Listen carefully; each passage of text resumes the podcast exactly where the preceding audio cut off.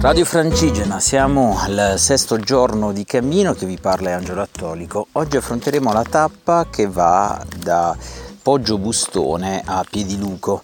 è una tappa diciamo impegnativa dal punto di vista delle altimetrie, soprattutto per quanto riguarda la prima parte, infatti si raggiungono e si superano i mille metri, anche se di poco, per poi invece scendere verso eh, il lago di Piediluco, segnando così il passaggio in Umbria. Eh, come vi dicevo, la prima parte è un po' complessa, nel senso che eh, si parte subito in salita e l'ascensione è costante fino ad arrivare appunto ai mille metri.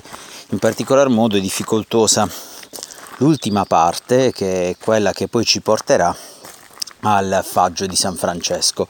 Che cos'è il faggio? È un albero ovviamente sotto il quale la tradizione vuole che San Francesco si sia riparato in quanto sorpreso da un temporale. Questo faggio avrebbe quindi piegato i suoi rami per proteggere San Francesco.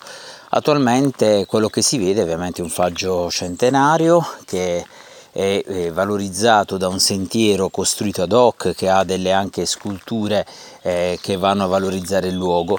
Il tutto ovviamente è preannunciato da una chiesa che è quasi sempre chiusa dove si può fare una veloce sosta.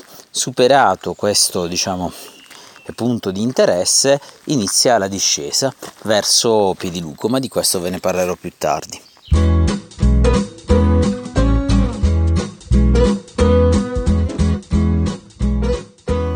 Via di Francesco Sud, siamo in direzione Piediluco.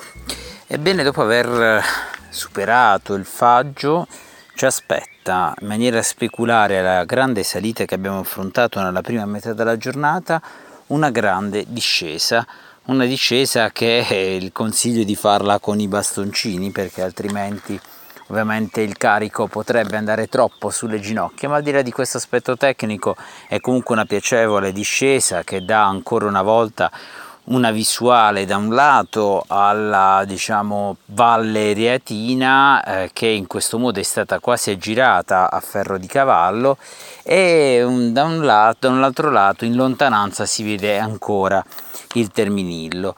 In realtà c'è un intermedio che è il paese di Lambro che sembra molto carino per le sue architetture tipicamente medievali, dopo il quale si imbocca un percorso tutto eh, circondato appunto dalla natura che poi ci darà eh, ovviamente farà guadagnare il, il, la pianura.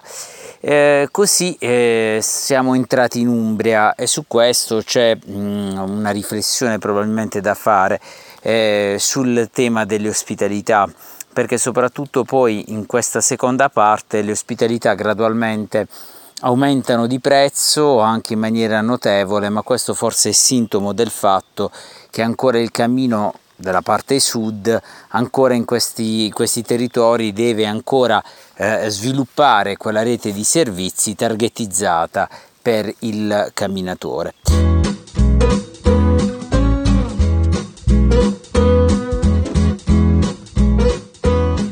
Via di Francesco Sud, siamo ormai in direzione Piediluco e dopo aver superato il faggio di San Francesco iniziano delle discese che sono direttamente proporzionali alle salite fatte inizialmente. Forse la difficoltà è data dal fondo, un fondo fatto di pietrame eh, che mh, mm, impone l'utilizzo dei bastoncini.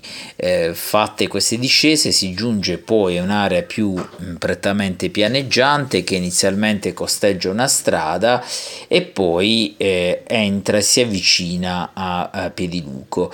Eh, voltandosi c'è la possibilità di vedere il Terminillo e fa ancora un certo effetto effetto.